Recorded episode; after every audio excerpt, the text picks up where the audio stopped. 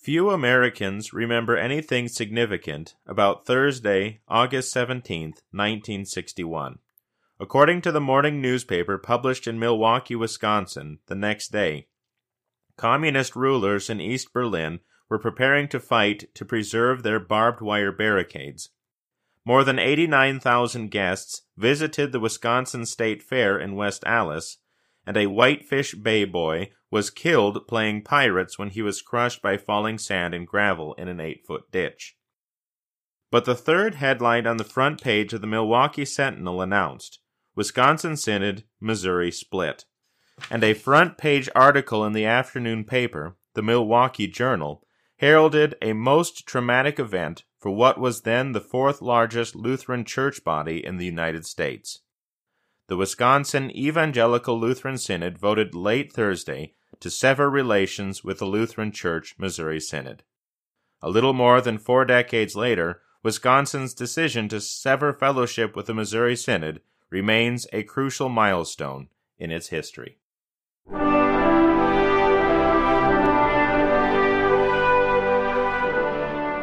You're listening to A Word Fitly Spoken. I'm your host, Zelwyn Heide. Our other host, Willie Grills, in God's providence, is not able to be with us tonight, but that's okay. All things are in God's hands. And with us tonight is a very special guest, the Reverend Dr. Mark Braun of Wisconsin Lutheran Seminary, here to talk about the breakup of the Synodical Conference. And also joining us uh, with our guest is our usual, one of our usuals, Adam Koontz. So, fellas, how you doing? Great, thank you. Great. Good to be here and excited to uh, talk about the subject. And maybe just for the sake of our listeners, Mark, would you introduce yourself? You know, who are you and how are things out your way? well, you said my name the correct German way, although fewer and fewer people are still doing that. Mark Braun. And I probably have to make one quick correction just because somebody somewhere is maybe having a heart attack. I teach at Wisconsin Lutheran College, not at Wisconsin Lutheran Seminary. My mistake. My college is a uh, four-year liberal arts college. It is a member of the synod, but it's independent of the synod, and I've been teaching here for 32 years. In fact, when I took the call here back in 1987, the call letter said that I was then obligated to pursue the terminal degree, which is what led me to follow through and go to graduate school and take this topic. So I've, as I said, I've been here. I'm half time now. I'm half retired. But I was here for 30 years. I was before that a parish pastor in a few years in western Michigan and a few years in western Wisconsin.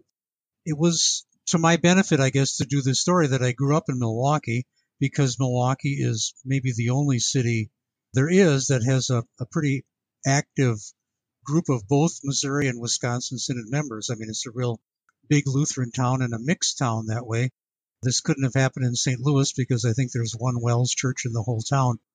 But here there was such a such in Milwaukee there was and to some extent still is such a large Lutheran audience.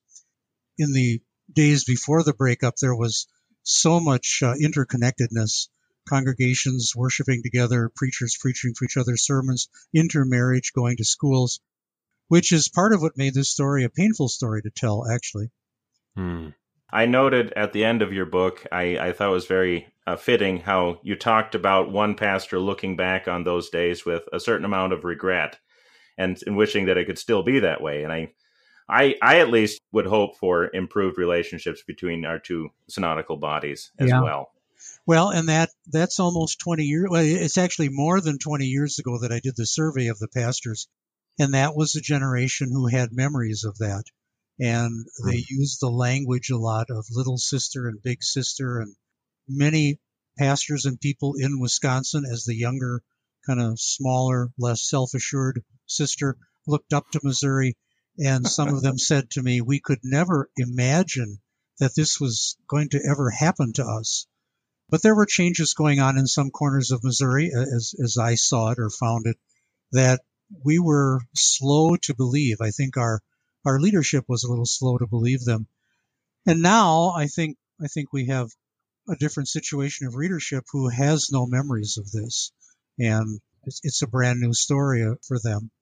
And so there isn't, at least I think, there isn't the same sort of nostalgic urgency to want to put this back together because they don't have that memory. Well, I think maybe for the sake of our listeners, we should start that story. You know, like you say, it is new to perhaps many of us, especially those who have no memory of it, but we have to begin somewhere. I think it's worth starting all the way at the beginning and talking at, at least briefly about the early history of the Wisconsin Synod and how she came to be the relationship she had with the, the Missouri Synod. So, can you kind of can you lay down that groundwork for us? Yeah, part of that story can be told simply in comparing Wisconsin's founder, Johannes Mühlhäuser, with CFW Walther. And I think it tells you something about the history of the two synods in that there are Walther churches, the Walther League, Walther halls. You can buy little nine and a half inch statues of Walther to put on your dashboard. And yet, most of the Wisconsin Synod members have never heard of Mühlhäuser. Now, it happens that I know always knew of him a little bit more because I, I, I belong to the church that he started in downtown Milwaukee.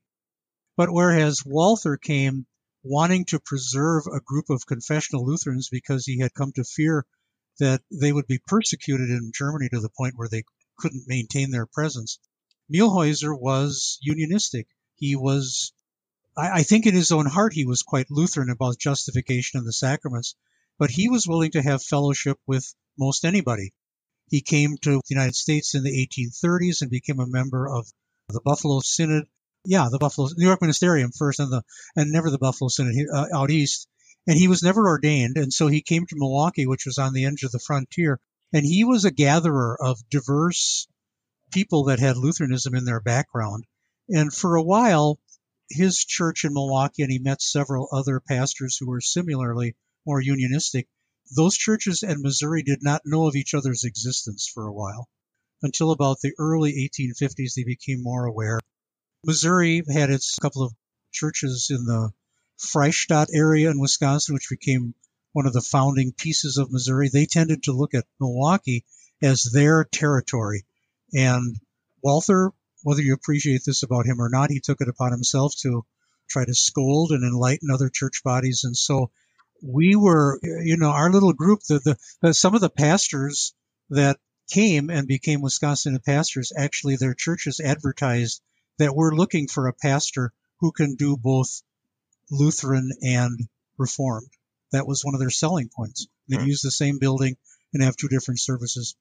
And in the middle 18, beginning the early 1850s to the middle 1850s, Wisconsin was changing because the kind of pastors they were getting from the mission organization in Europe was more confessional.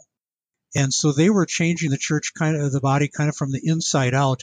And Mühlhäuser, as an older man, was a kind, gentle pastoral man, but he didn't want to talk about theology. And the stories go that when the pastors' conference got to talking about doctrine, he'd go out in the street and have a cigar. because he was a warm-hearted guy, but he see he didn't he didn't like some of the things about the old Lutherans and what he saw as their their quarrelsomeness. He, he once called the confessions paper fences. But there was a group within Wisconsin that was quietly building a more confessional base. People like Adolf Hoenecke, John Bading, pastor and professor were bringing this. And I think it's significant that it was only a matter of weeks after Mühlhäuser died that Bading and others petitioned Walther in Missouri to say, please come and talk with us because we believe that we're more in agreement than you think. And they met in Milwaukee in 1868, I believe, 67 or 68. And Walther said all our fears about Wisconsin were unfounded, which was a generous thing to say. And the tide inside Wisconsin changed. The story that was told 90 years later was that Missouri was saying to Wisconsin, We helped you out so much 90 years ago. Why don't you help us out more now as we're experiencing some of our difficulties? And that was never quite true. The, the change in Wisconsin came more from the inside than the outside. Adam, do you want to ask anything here or chip in? Yeah, I wanted to ask if you think that Wisconsin's perception of Missouri was affected by that early tension between them, especially from the, the standpoint of the more confessional men within Wisconsin. Did they feel unjustly accused, or, or how did they view the Missouri Synod even after they they began those talks after the Civil War?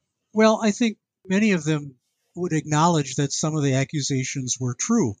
And the men who came over here from the mission societies were often not deeply trained, certainly not as well as Walther and some of his colleagues mm-hmm. were.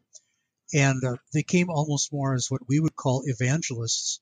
And, and so they, they welcomed, uh, there were a lot of stories about good relationships kind of over the fence between a Wisconsin, mm-hmm. Missouri neighbor. The Wisconsin pastor would come to a sense that he wasn't a very confessional pastor and he'd say to his Missouri neighbor, I, I really think I should leave my group and come to you. And the Missouri pastor would say, no, you, you stay where you are and you help make Wisconsin more confessional. Now, I think in later years, some of the Wisconsin people said, you know, we never always appreciated the, the attitude that Missouri sometimes talked to, to us with. one of them, the quote was, you know, we were no angels, but neither were they. and I think that I think that's something that affected the relationship, sort of the cultural relationship between the church bodies ever since. You know, Missouri was half again as big as Wisconsin in the 1890s than we are today. So they were always a bigger, more powerful church. Wow. You know, Concordia. Okay. And then there was that little bit of time in the early 1870s when Walther wanted to enact the state synod system and have just one massive district, if you will, in each of the states, which essentially would have had Wisconsin swallowed up by Missouri. And so we closed our seminary in Milwaukee for eight years, and that's why August Pieper and Franz Pieper went to St. Louis for seminary and came under the influence of Walther. But Wisconsin really dragged their feet, its feet about doing this. And of course, the conferences, the synods met every year. And finally, about 1876 or 77, Synodical Conference president, who was Missouri, said, Well, you aren't joining us because you don't love us enough. And Adolf Hoenecke popped right up and he said, Just because two Christians love each other doesn't mean they have to get married. And and that kind of set the tone. it's, it's a little gossipy, isn't it? And, and and that set the tone for this sense of Wisconsin saying, We love Missouri, we look up to them, we need them, we want to be like them, but we don't want to get swallowed up by them. We want to maintain our independence. And I really got that sense sort of in a third generational way from these, at the time, older pastors in the 1990s who would talk about what they grew up with and how their fathers talked to them who were pastors. And as I said, they had memories of going to prep schools together from the time they were kids, but there was something a little different, just like sisters can sometimes you know, have an edge with each other that only they understand. Yeah.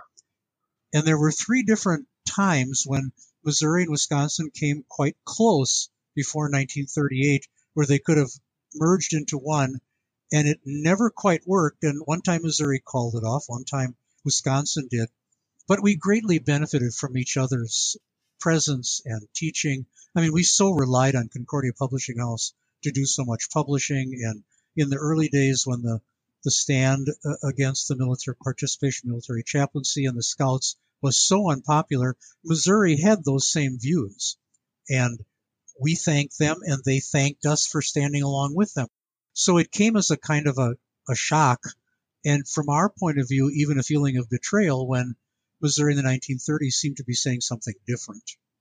Yeah, and you you mentioned the synodical conference. Would you just go back a little bit and kind of explain for the listeners because our listeners are from a variety of synods, but are mainly Missourians. And I just want to reiterate something that you mentioned that Franz Pieper, along with his brother and well, his, all three of his brothers, came from the Wisconsin Synod. But would you just kind of go back and explain the formation of the Synodical Conference? Because I think our listeners are going to be less familiar with that than with Franz Pieper. Yeah, there was a vast wave of German Im- immigrants into the Middle West states into Buffalo and then across the plains to Wisconsin, up the Mississippi River, through the Great Lakes. And so there were these pockets of Lutherans all over.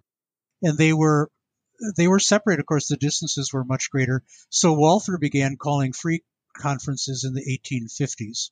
What he wanted to do was give all Lutheran bodies who would adhere to the unaltered Augsburg Confession to come together to talk about their their theological positions in the hope that they would find that they had common ground. And so there was a Michigan synod and a Minnesota synod and a Wisconsin synod and an Illinois synod And then, of course, Ohio had been established some be- time before. It was a real checkerboard of church bodies.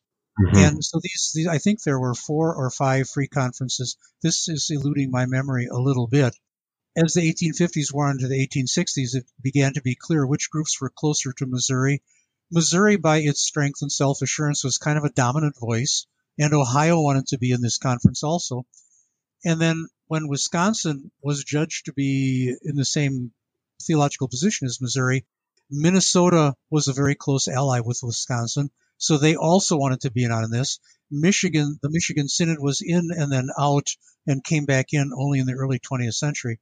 Mm-hmm. So there was, if I, my memory serves me correct, there was Missouri, Wisconsin, Minnesota, Illinois, Ohio, and I want to say part of the one of the Norwegian bodies in Minnesota. So we joined together in 1872 in this kind of amalgamation of synods.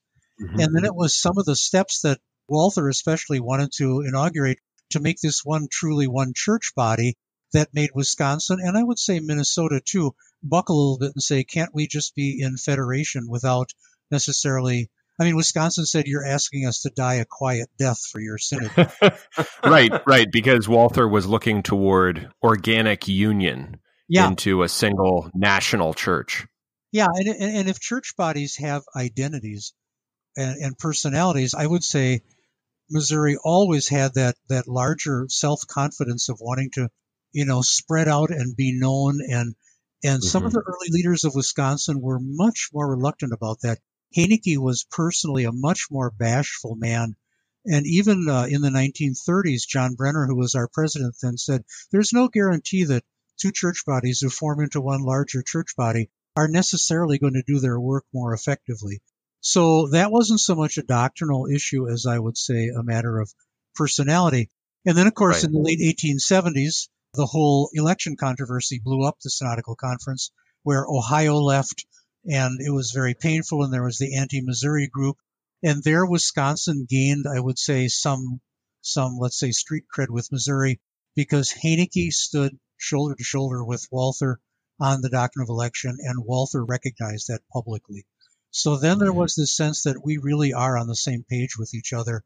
And so we're going to recognize and support each other in this fellowship. I would just remind, or at least inform our listeners, just in case they're interested, we do actually talk about things like the election controversy in some detail in our former episode on the Wauwatosa theology. Mm-hmm. So that's something that I think is worth checking out because it will certainly inform some of what's going on in this time period too. Yeah. So the Synodical Conference begins in Milwaukee, like you said, in 1872. Uh, the the conf- uh, free conference there, right? Correct. Uh, from July 10th to the 16th. Correct. Correct. And what were the the early days of the Synodical Conference like? I mean, you're t- you've been talking about some of these tensions that are going on. You know, the, the sisterly rivalry. But what were some of the the good things that were going on? Because it, it can't always have been at oh no, it was, bickering with it, each other. It was very good, and I would say that the the single most frequent adjutant between the sentences when they each moved into some area and had some kind of what they felt some kind of claim, and then they would make what were later referred to as gentlemen's agreements. You know, uh, you go this way and we'll go that way. And some of them turned out to be pretty massive things. Wisconsin sent missionaries down to Arizona when it was still a territory, or just had become a state. No, it was still a territory, and began doing mission work. I have such regard for these these cold weather Germans who go down to Arizona and have no idea what they're getting into. But apparently, an agreement an, an agreement was reached on a train car that okay, we'll take Arizona and you take California. Wisconsin said to me, having yeah. having no idea what was going to happen in in California. And so, when you read the minutes, you'll sometimes read that these were sources of first disagreement and then sometimes a little bit of you know, hurt feelings and personality differences and stuff. But there were so many people, so many Germans coming into the land. August Pieper was a pastor in Milwaukee for a while, and his his great grandson is Mark Jeske, who is still the pastor of that church, and he's involved with the Time of Grace ministry. He says that his great grandfather every Sunday would just come out of the uh, of the narthex after the service and say, "All of you Germans who want to join, you can line up over here," because the boats were coming every week and they talked, both synods talked about it would be the right thing for us to do to start working more in English. And they encouraged that, but they frankly could not keep up with the people that were coming. And you have records of congregations having two and three hundred infant baptisms a year in areas of Chicago, wow. especially. I mean, there was just so much growth, and and a lot of places they started the schools before they started the churches, and the pastors taught school during the week. It was a very German Lutheran area, and also a very German Catholic area. There was just a lot of immigration, and that went on almost nonstop until World War One, and then things changed really dramatically. So there were the Missouri, I mean the Wisconsin Michigan, Nebraska, and Minnesota synods formed an amalgamated joint synod, I guess you would call it. The terminology is a little confusing in the 1890s, which made them, it made Wisconsin a little bit bigger body. And then the Minnesota synod had its own pastor teaching, pastor school in Minnesota. They gracefully made it all a teacher's school. And that's what Dr. Martin Luther College was all those years. They had a little seminary in Michigan and they kept the name seminary, but it was a high school and so we improved our educational systems and we, you know, people went to Missouri Synod schools too because they had the big Concordia, growing Concordia in Milwaukee, and some went to St. Louis. But there was a great sense of, of a shared ministry. And this happened on the local level too. In my own family, there was a, a church in central Wisconsin that had three inept Wisconsin pastors in a row out of seminary. Each, each came, each came a year uh, was there maybe a year and a half, was, was not competent for ministry. And in quite a bit of desperation, they asked the veteran Missouri Synod pastor, maybe 20 miles down the road, and their congregation, would you allow your pastor to consider a call to us because we are really struggling here? And they asked him, and the congregation was very brotherly, and he accepted. And so there was this kind of easy coming and going. And yet, when you get to the 1950s and 1960s, it was almost like a game of musical chair. People comfortably moved back and forth from one synod to the other, and then the music stopped. And some people found themselves on on the other side when their really their history had not had not always put them there. All right, we'll be back with more word fitly spoken right after the break.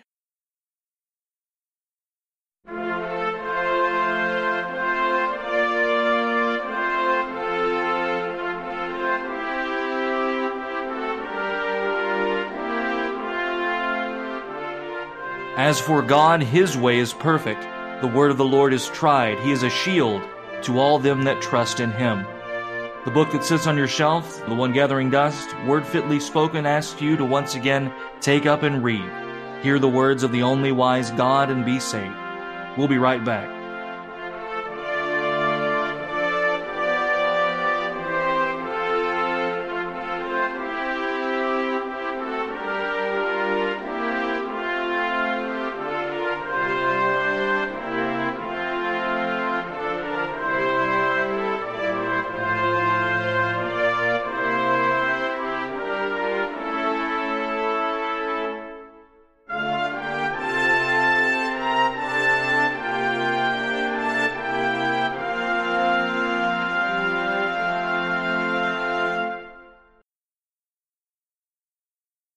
And we are back. I'm Zelwyn Heide here with Adam Koontz and our very special guest, uh, Dr. Mark Braun, talking about the breakup of the Synodical Conference.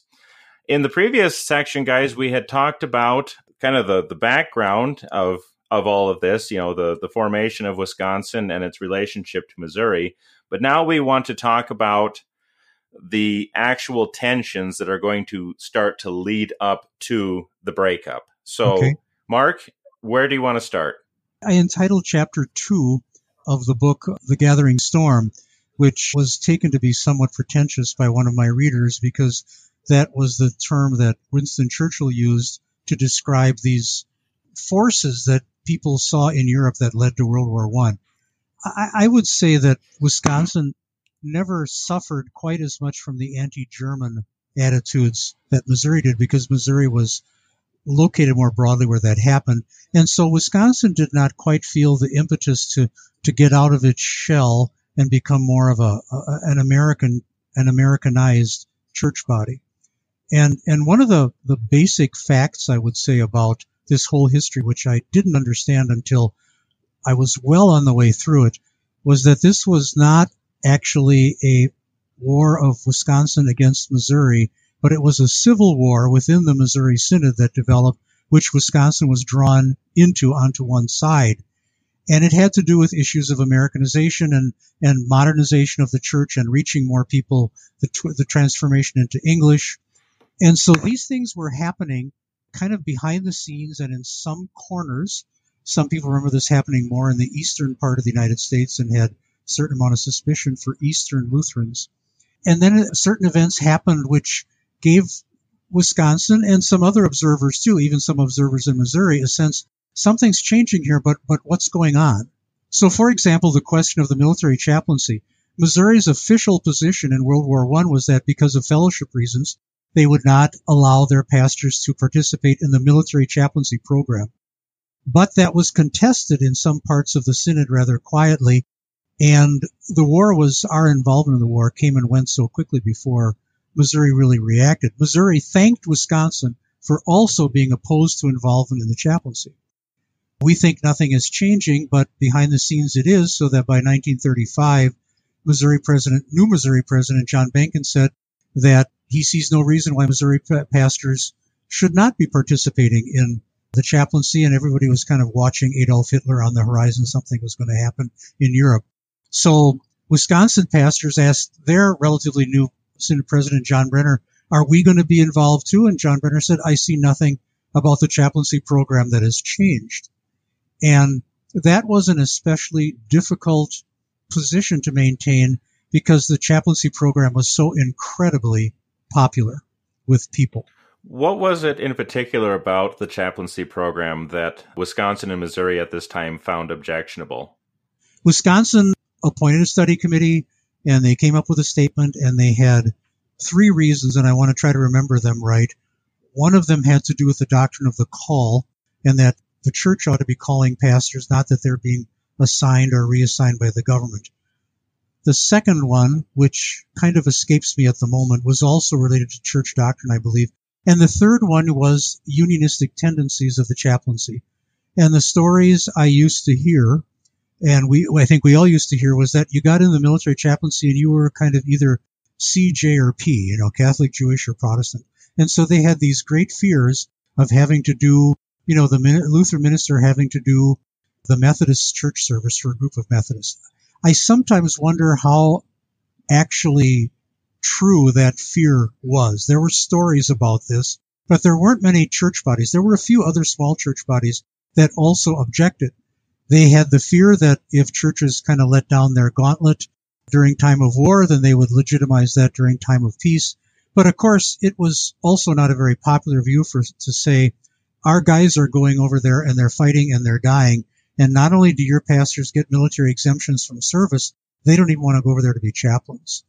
And I think this is one area where the Wisconsin Synod managed its news publicly, but when you get back like into the, the correspondence, you see that there was a lot more unrest about that, even among some pastors than they were willing to, to announce. And so that issue was never resolved between the synods Missouri featured chaplain work on almost every Lutheran Witness cover and talked about how their synod's reputation had grown so greatly because all these other church bodies, chaplains and pastors said, wow, we met these guys from Missouri and they're not such a bunch of backward Germans like we thought they were. They're really great. and, and, you know, Wisconsin kind of seethed at that. I often think of the line that, that Dwight Moody had about doing evangelism in Chicago and people criticized him and he said, I like my way of doing it better than your way of not doing it. And I think that's the sense that I, I think that's the sense that Missouri had. Maybe this isn't clean, you know, it isn't always perfect, although they really tried to argue they maintained their doctrinal boundaries. But they said we're trying to do something here. And and that never resolved itself and it isn't resolved today. And I think that from what I understand, the government has become far more sensitive to the diversity of American religion which is much greater than it used to be. And I've talked with chaplains. One of my one of my across the street neighbors was a Missouri Synod second or third vice president and a lifelong chaplaincy. And we talked about this in friendly terms, but I still question whether some of those issues weren't there. So that was a divider, but that was kept pretty quiet. I think that's a great overview. Let, let's look at the Scouts because that's that's another one that a lot of Missourians won't be aware of necessarily. The, the Boy Scout movement was started in Britain by a man who, who was an agnostic who believed that boys could develop better discipline in their lives by having military training. And from the very first article issue of the English magazine of the Wisconsin of the Northwestern Lutheran, the editor said, this is an educational policy which we do not agree with. You don't use educational material. You don't even use the Bible to try to improve moral behavior without getting at bringing people to faith in Christ. And again, Theodore Graebner was the point man on this in Missouri. He wrote the editorials against this. He criticized it and he thanked Wisconsin and they were together. But what happened over the years, let's say 1925 to the early 1940s, and it's all in Graebner's mail in his archival papers, is that he made personal contact with national Boy Scout and Girl Scout leaders.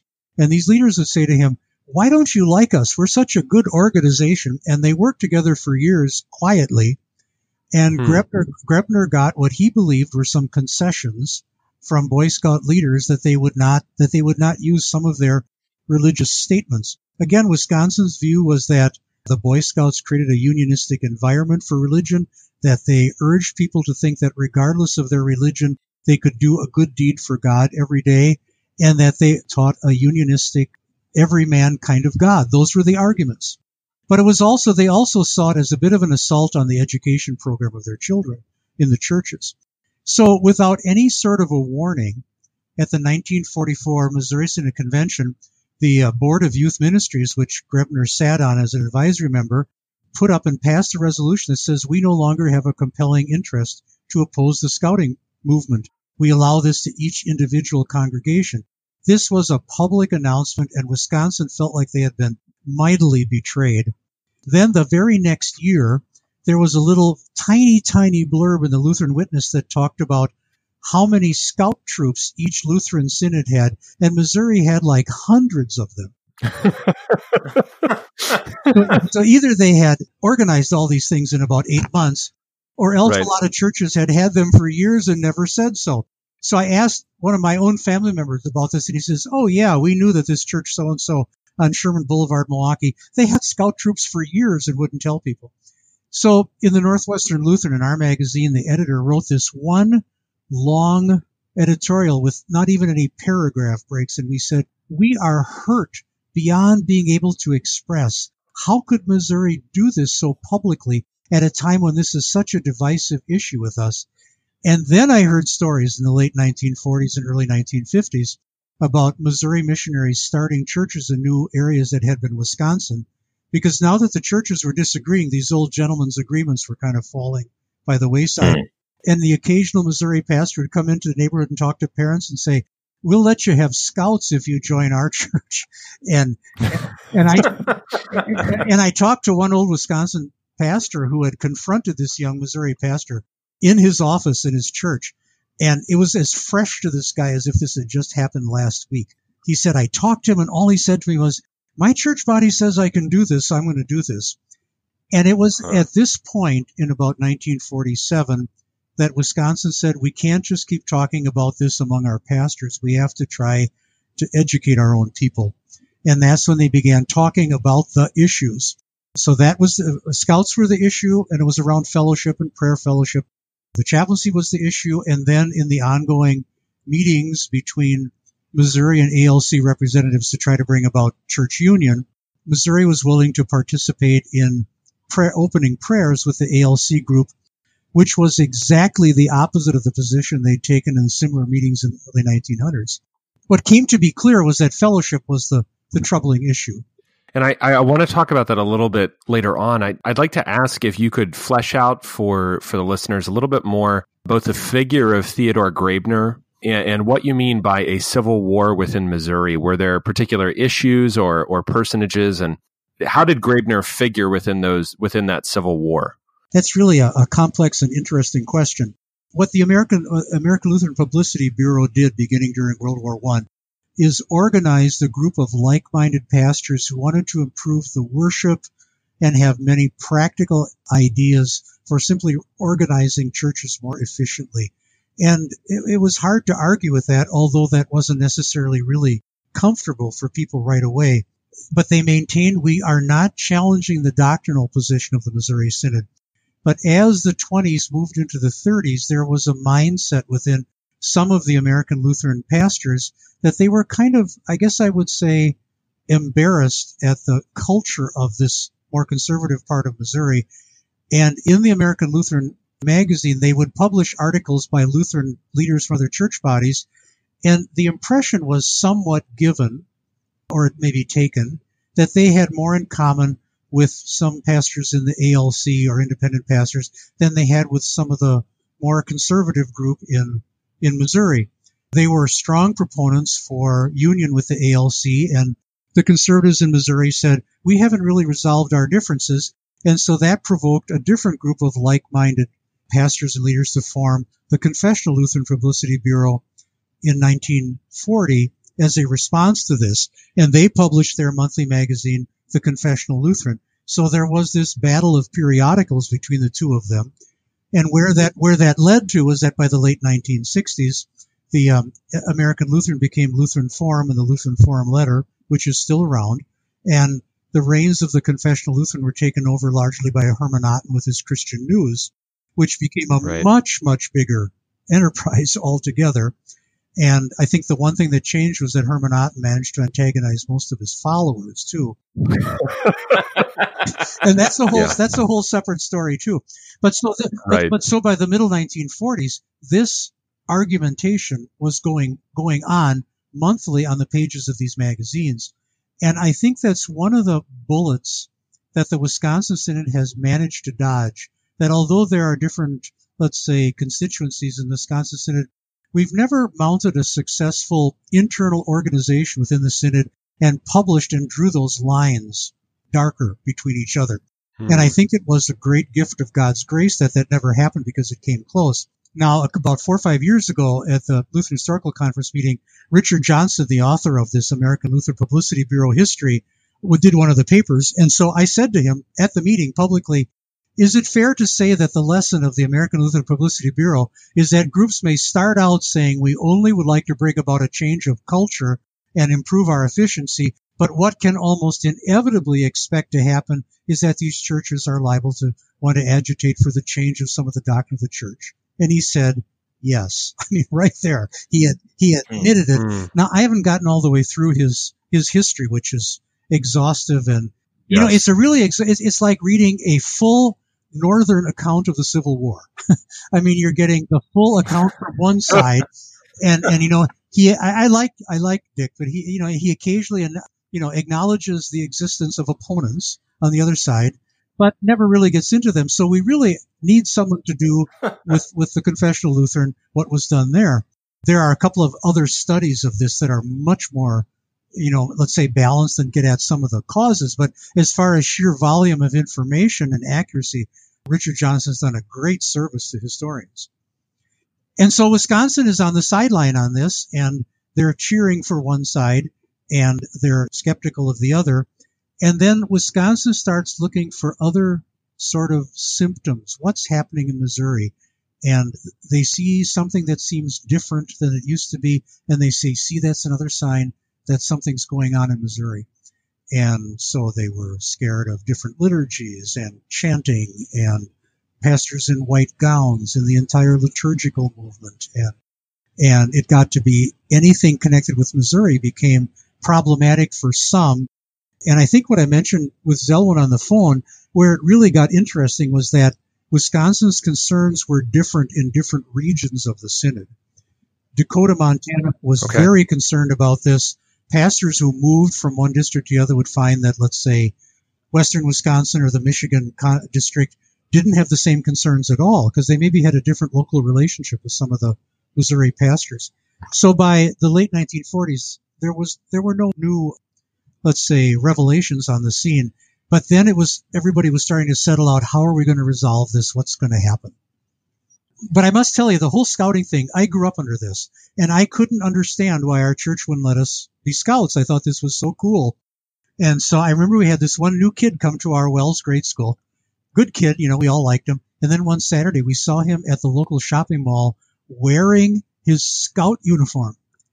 And this was like somebody being exposed as a former Nazi or something. This was just so wow, do you believe it? He's a scout. And yet we couldn't really define to ourselves often what really was the problem with it. We just we didn't know what it was. Adam had asked the question, Mark, about Theodore Graebner. Could you talk about who he was specifically? That was very interesting with the, the Publicity Bureau, and that's great stuff. I just want to focus on Teddy Graebner just a little bit. Graebner actually was born in Wisconsin to a Wisconsin professor, August Graebner, but he, he followed the path into Missouri and went to Concordia Seminary. And then at a rather young age, probably in his early 30s, he was called to uh, Concordia Seminary and he mostly, I don't know that he did a lot of teaching, but he and another man were the editors of the Lutheran Witness. And he was, he was the guy that took on all the uncomfortable and unpopular stands of the Missouri Synod and he went out to fight him. He would write six, eight, ten editorials every other week for the Witness, and he presented himself as you know the, the, the person who fought those doctrinal battles, and Wisconsin people looked up to him for doing this. However, his enormous archival papers at St. Louis reveal that his attitude was changing from the inside out because he got so much mail from very conservative Missouri pastors who were always pushing him to go farther or accusing him of not standing as firmly as he wanted. there's one exchange, which is an exchange of about 15 or 16 letters between him and an Iowa pastor that essentially the pastor accused him, you're not as hard on life insurance as you used to be. And it goes back and forth. And after this exchange, is over about 14 months. And after this was over, Graebner wrote to his brother and he said, I think Missouri has more to fear from the conservatives within us than from the more liberal Lutherans outside of us. So you find out only after he's dead and after he carefully guarded his papers about this that he was changing his mind for a long time. He continued to be an editor of the Lutheran Witness and continued to use that pulpit as a way to push the conservative view. But he also wrote with increasing frequency toward the American Lutheran for the American Lutheran and there he kind of played, you know, the good cop, bad cop on this. Mm-hmm. And he, he urged early on that was, that Missouri break with Wisconsin. And he was one of the older theological leaders that encouraged the gathering of several what they called the, the roundtable meetings, I believe, which culminated in the group in 1945 in Chicago that published the Statement of the 44, which was another document that just blew wide open how much of a dis- disagreement there was between conservatives and well, I don't like the term, but the two sides in the Missouri Synod battles. I think as Graebner got older, he got his letters become more bitter and more pointed. He feels that he is being attacked by his own synod, by the other synod. Some people who knew him question whether he was entirely of sound mind the last couple of years of his life. I, I find him to be a fascinating man. Yeah. He was not like the, the Pieper who would direct the, the thinking of the synod in a exegetical and doctrinal way, but he wrote English for the for the lay people, and and he had a huge impact that way, and a an enormous appetite for work, but a, but a, a kind of a complicated character. All right, and we'll be right back with more word fitly spoken.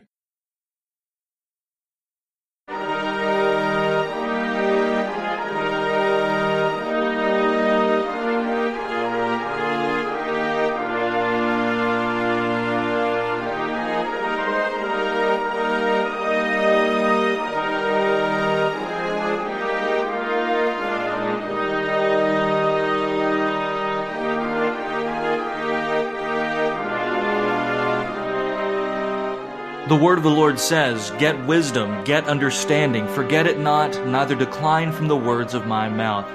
You can check out all of the Word Fitly Spoken podcasts on Podbean, iTunes, or your favorite podcast app. We'll be right back.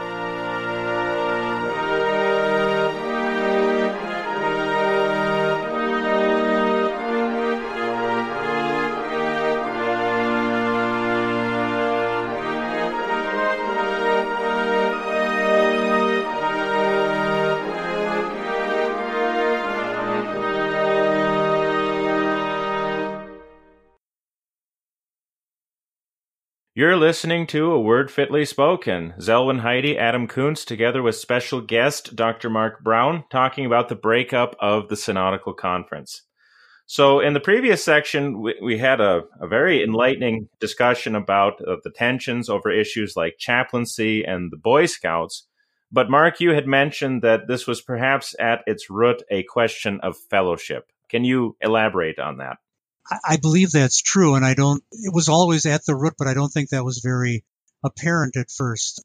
Uh, Wisconsin pastors were getting different. They, were seeing different things in part because situations were different locally in one place versus another, and because some of them uh, honestly had stronger ties to, to their local Missouri churches. So I would say in the period between 1938 and about 1947 the issues came to sort of solidify and and and then after that it was a matter of trying to decide what they're going to do with this. During 1942, 1943, in that time, the American Lutheran was now this is a Wisconsin person talking. The American Lutheran essentially presented that a history, Missouri's history of its involvement or its, its its understanding of prayer fellowship, which was different than the history that Wisconsin believed they both shared, going back to the Walther Free Conferences and Missouri began to talk about practicing a prayer fellowship versus prayer witness so that they could pray in front of representatives of the ALC but not be assuming agreement doctrine. For the sake of our listeners, could you maybe elaborate like what the, the basic issue is here uh, over the question of prayer fellowship and why it was a question at all? Well, what Missouri and Wisconsin and some of the other bodies of the Synodical Conference came to clearly resolve among themselves from about, well, really following the election controversy in the early 1900s, is that praying together as a group presumed and presupposed an agreement on all matters of doctrine. The disagreement over some doctrines, which admittedly would look like they were minor doctrines to a lot of people, were some of the issues which had kept the ALC from becoming in fellowship with the Missouri Synod Synodical Conference up to that time in the 1920s and 30s. In fact, Missouri had pulled the plug on a near agreement in 1929. And so when, you know, it was, it was fine, largely, the idea that Missouri and ALC representatives would come together and again and would talk about their doctrinal issues. It was assumed that they would talk about them largely the way representatives of Missouri, Wisconsin are talking today in public settings, but with no prayer together at the beginning because the prayer would presuppose an agreement that had not yet been arrived at. Hmm. So in the early 1940s, these meetings exist, and it's we're told that Missouri leaders are offering prayer, and they're doing this because they say they want to do this in good faith, and they're entrusting things to God. And when many in Missouri, as well as those in Wisconsin, said, "But this is different than what you said 40 years ago," that you're no longer presupposing that agreement is the presupposition for praying together. They would say, "Well, but not all prayers are the same." Some are simply our opportunity to witness our beliefs in front of others. and at the same time, individual Missouri members were being invited and attending various kinds of conferences about writing, about publishing, about mission work, about the war. Missouri and ALC people together, and they didn't hide the fact that they were praying together at these things as though the union were accomplished. And so our president Brenner had this very striking line. He said, we continue to hear instances of expressions of a, a fellowship which has not yet been concluded. Hmm. And that was always his argument. You are assuming what you need to prove.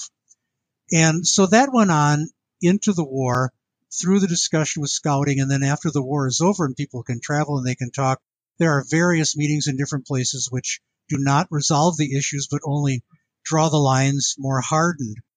Now, what that required Wisconsin to do is to sit down and say, we must look at what we've said about prayer fellowship, not only prayer fellowship when involves chosen representatives between church bodies at public meetings, but how do Christians in their private everyday lives interact with each other when they know that there are differences of agreement?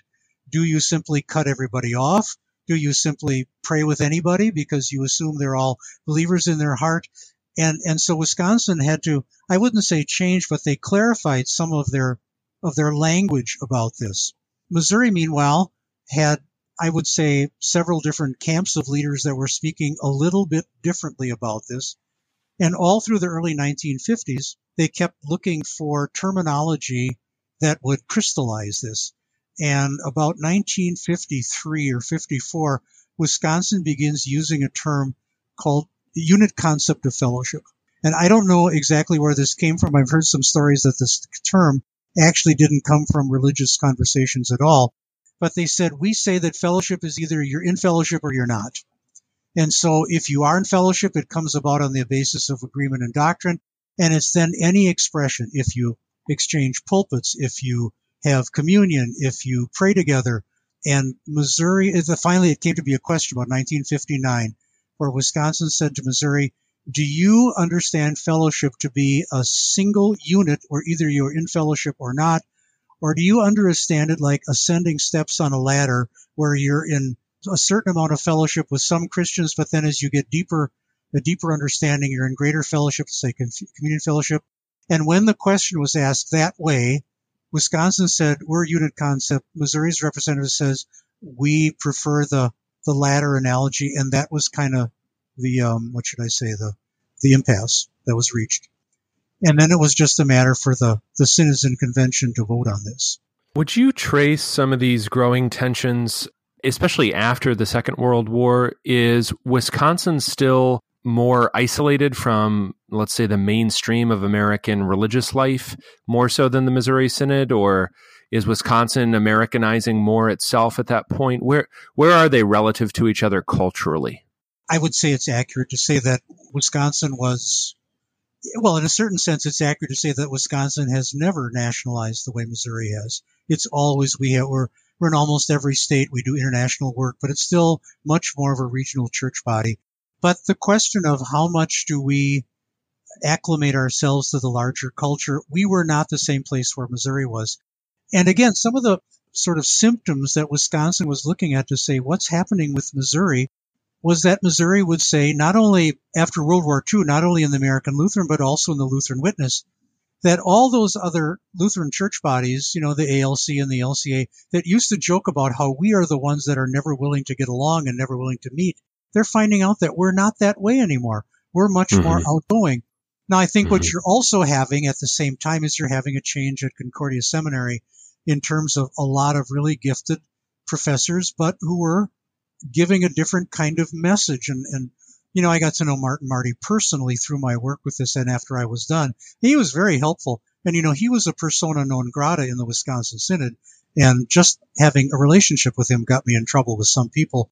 you know, I, am serious. I'm serious. Uh. But, but Marty, wow. Marty and I think Martin Scharlemann were emblematic among pastors and professors in most of Wisconsin of the change that was being, ha- was happening, but was not really being acknowledged in a, in a different culture that they had. Hmm. And then sometimes that was even said. Some of the things that Otto Geiseman said in his editorials in the American Lutheran, it, it, he, he meant to write as though he was understanding of the fact that Wisconsin was just slower to catch on, but they were pretty condescending. And, and I think a lot of people took great, great offense at, at this. And so then what began happening is that Wisconsin Synod is, Missouri Synod is not going to vote to break with the Synodical Conference. Wisconsin Synod is saying, how long do we go on being patient until we finally say we have to make a break because they are persisting in the errors that we believe they're guilty of. And that term persistent errors became kind of a bone in the throat for quite a few people. By 1955, and, and the book goes into quite a bit of detail about how the floor committee for fellowship at the convention disagreed with the standing union committee, and so there was a majority minority report. But what the what the synod voted on was to recognize Missouri as an erring church body, but not actually call uh, the break in fellowship until the following summer after Missouri met. That led some people into Wisconsin to say you can't call somebody an erring Christian, but decide to break with them next year. And that began the break, the beginning of the split off of some pastors into the Church of the Lutheran Confession from Wisconsin. Hmm. The Missouri, the, the Synod Civil War between elements of the Missouri Synod ultimately also brought about a little bit of a civil war between elements in the Wisconsin Synod. You had mentioned that part of what was causing some of this tension was Missouri seeking fellowship with what was then the ALC. Yes. and eventually leading to what you refer to in your book as the St. Louis Union Articles of 1938. Can you kind of explain what was going on there, like what what Missouri was trying to do, why they come to this this agreement, all, all basically that kind of background too? Well, it's a little hard for me to understand, and I think it's also another window onto Graebner that Missouri, well, the whole synodical conference and the bodies which became the ALC came very close to declaring fellowship in 1929. And there were a whole pamphlets, small books that were written about what lies between, what are the differences. And they had to do with issues like, did the ALC tend to regard Sunday as more of a Sabbath day? Were they less insistent upon not being members in local lodges? There were several issues like that which seemed to be almost more in the area of practice. But that had stopped at 1929, and so those bodies like uh, Iowa, Ohio, and Buffalo turned around and formed the ALC. So they hadn't been that far away from us. So in 1935, when these discussions re- resumed, Wisconsin assumed that they would again go back and go at these issues. But the sense that we had, I can't be an objective observer here, but the assumption that I had was that there were some elements in Missouri that were saying, well, let's, we're actually much more in agreement than we really realize we are. In fact, Graebner had written in print that Missouri and the ALC were already more in agreement with each other than some of the groups were in 1872 at the time of the Synodical Conference Convention, hmm. which which didn't help things with Wisconsin. But then what also began coming out in Missouri or in the ALC were some questionable statements about the doctrine of Scripture. What level of understanding of of inerrancy does the ALC hold on to? And then what was Missouri saying about this? So when one of the things Wisconsin said is if Missouri and the ALC could not agree with each other on the Union resolutions in 1938, the two of and, and of course the rest of the constituent bodies of the Wisconsin of the Synodical Conference were not told much about this. They said we have to have a document that all of us can agree on before we can declare fellowship. And for the next 15 years, they attempted to come up with this document, and they never successfully had one and the Common Confession in 1949 was the last effort. But all of the conservative elements in Missouri and Wisconsin in the old ELS, the Norwegian Synod, all said that the statement on Scripture in the Common Confession was evasive, and it wasn't so much that what it said was wrong, but that it was avoiding certain statements that were being made, be made that would say that Scripture was less than inerrant.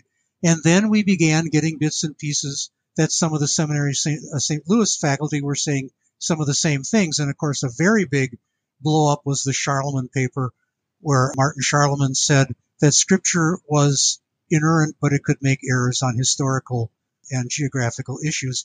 And he didn't say this quietly or privately. And even though he retracted the paper, there was a strong sense that he still really believed it. And that was the great battle that, that Herman Otten took on with him while still a seminary student.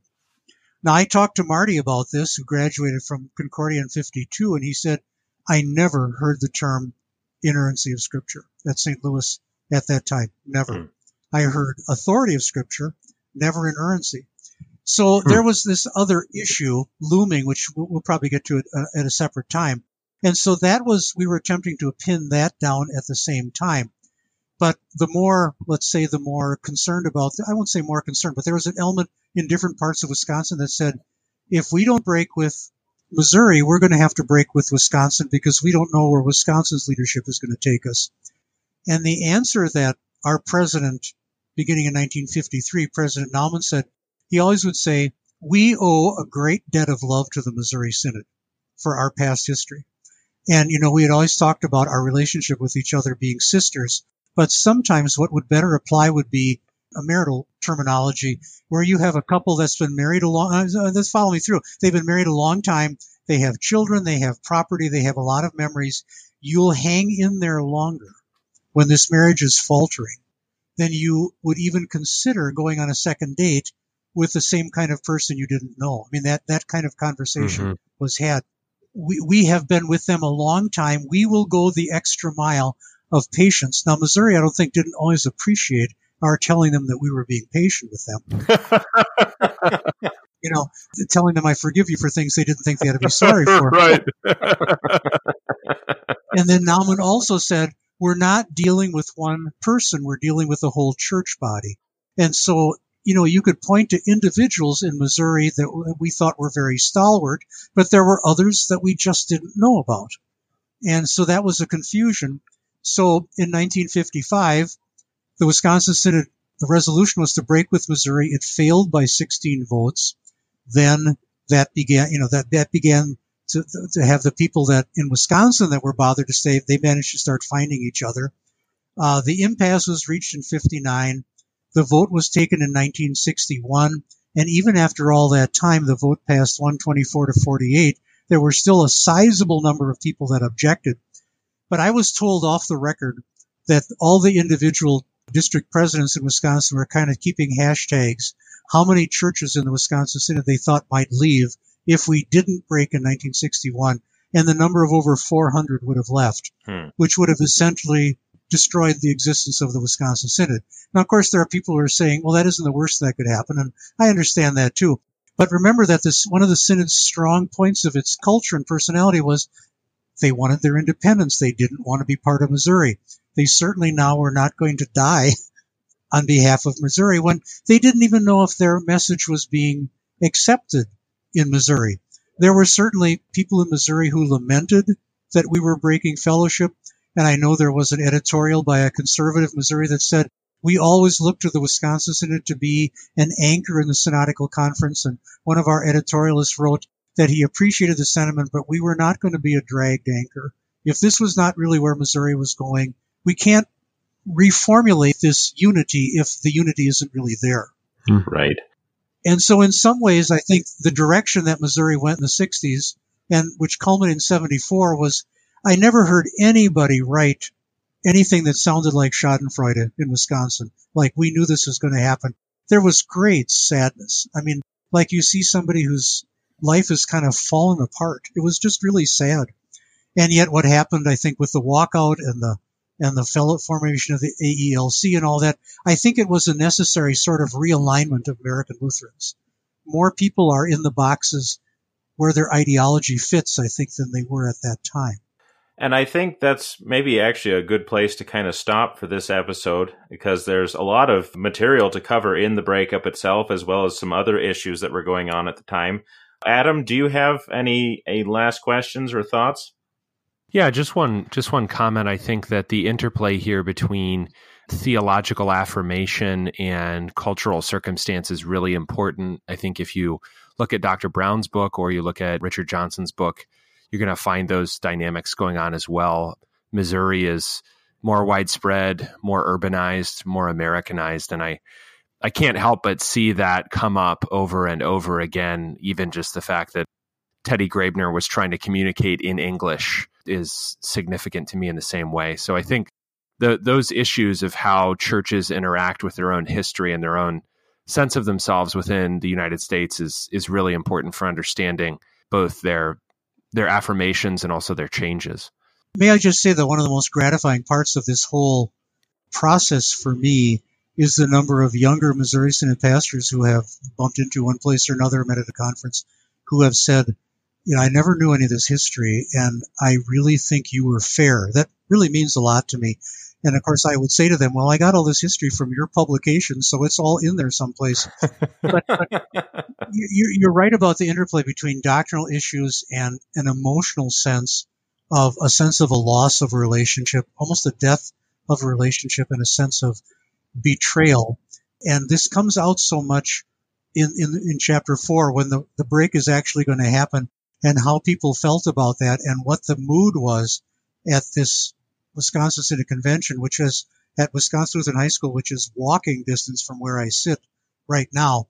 Today, over the last 10 or 11, what, what, maybe 9, 11 years or so, there have been informal, non-fellowship conversations between representatives from Missouri, Wisconsin, and the ELS.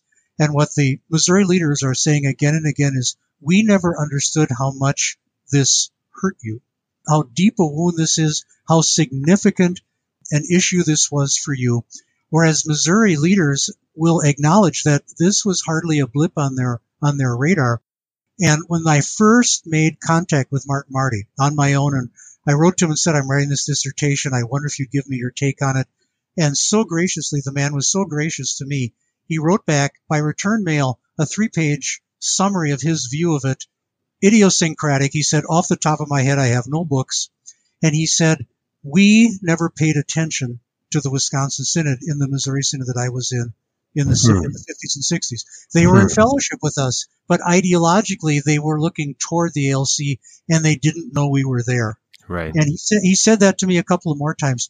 We just never paid attention. You're telling me history that I just didn't know. And yet, in theory, he was in a pastoral conference in Chicago that was meeting with was Wisconsin Synod guys every pastors conference. Yeah. Yeah. Yeah. Well, there, was, there was a, there was a part of a culture in in Missouri that just did not acknowledge some of its own membership. You know, the confessional Lutheran side found, saw them to be kind of the I don't know pro, Cro-Magnon or whatever you want to call them, and then saw that about Wisconsin too. And you know, I found a remarkable editorial in Concordia Theological Monthly about 1969 and I want to say it was by Piepkorn, but I may be wrong. But that was when the vote was coming up for fellowship with ALC. And to read it from the uh, hindsight of a half ch- uh, century later, the author talked about those people in Missouri who would not vote for the joining in fellowship with ALC as though they didn't quite even exist as Missouri Synod members. Hmm. Like they were not even quite there. And yet the vote that Missouri had to join with the ALC in 1969 was closer than our vote was with Missouri to break with them. And that 1969 convention of Missouri, as you may remember, emboldened all kinds of conservatives to kind of start fighting back. Right. We appreciate having you on, Mark, and your vast knowledge of this subject. I'm grateful to find out I remember as much as I do from 20 years ago. well, we certainly recommend your book, and we will include links for it in the show notes. Thank you. But we thank you for coming on, and we look forward to the next part of this series. Great. Thanks for having me very much. Yeah, thank you. And thank you, Adam, for coming in and being a part of this as well. My pleasure. This has been a Word Fitly Spoken. If you like what you heard, you can check us out at wordfitlyspoken.org, on facebook.com slash wordfitly, or at Twitter at wordfitly. I'm Zelwyn Heide with Adam Koontz and Dr. Mark Braun. God love you, and God bless.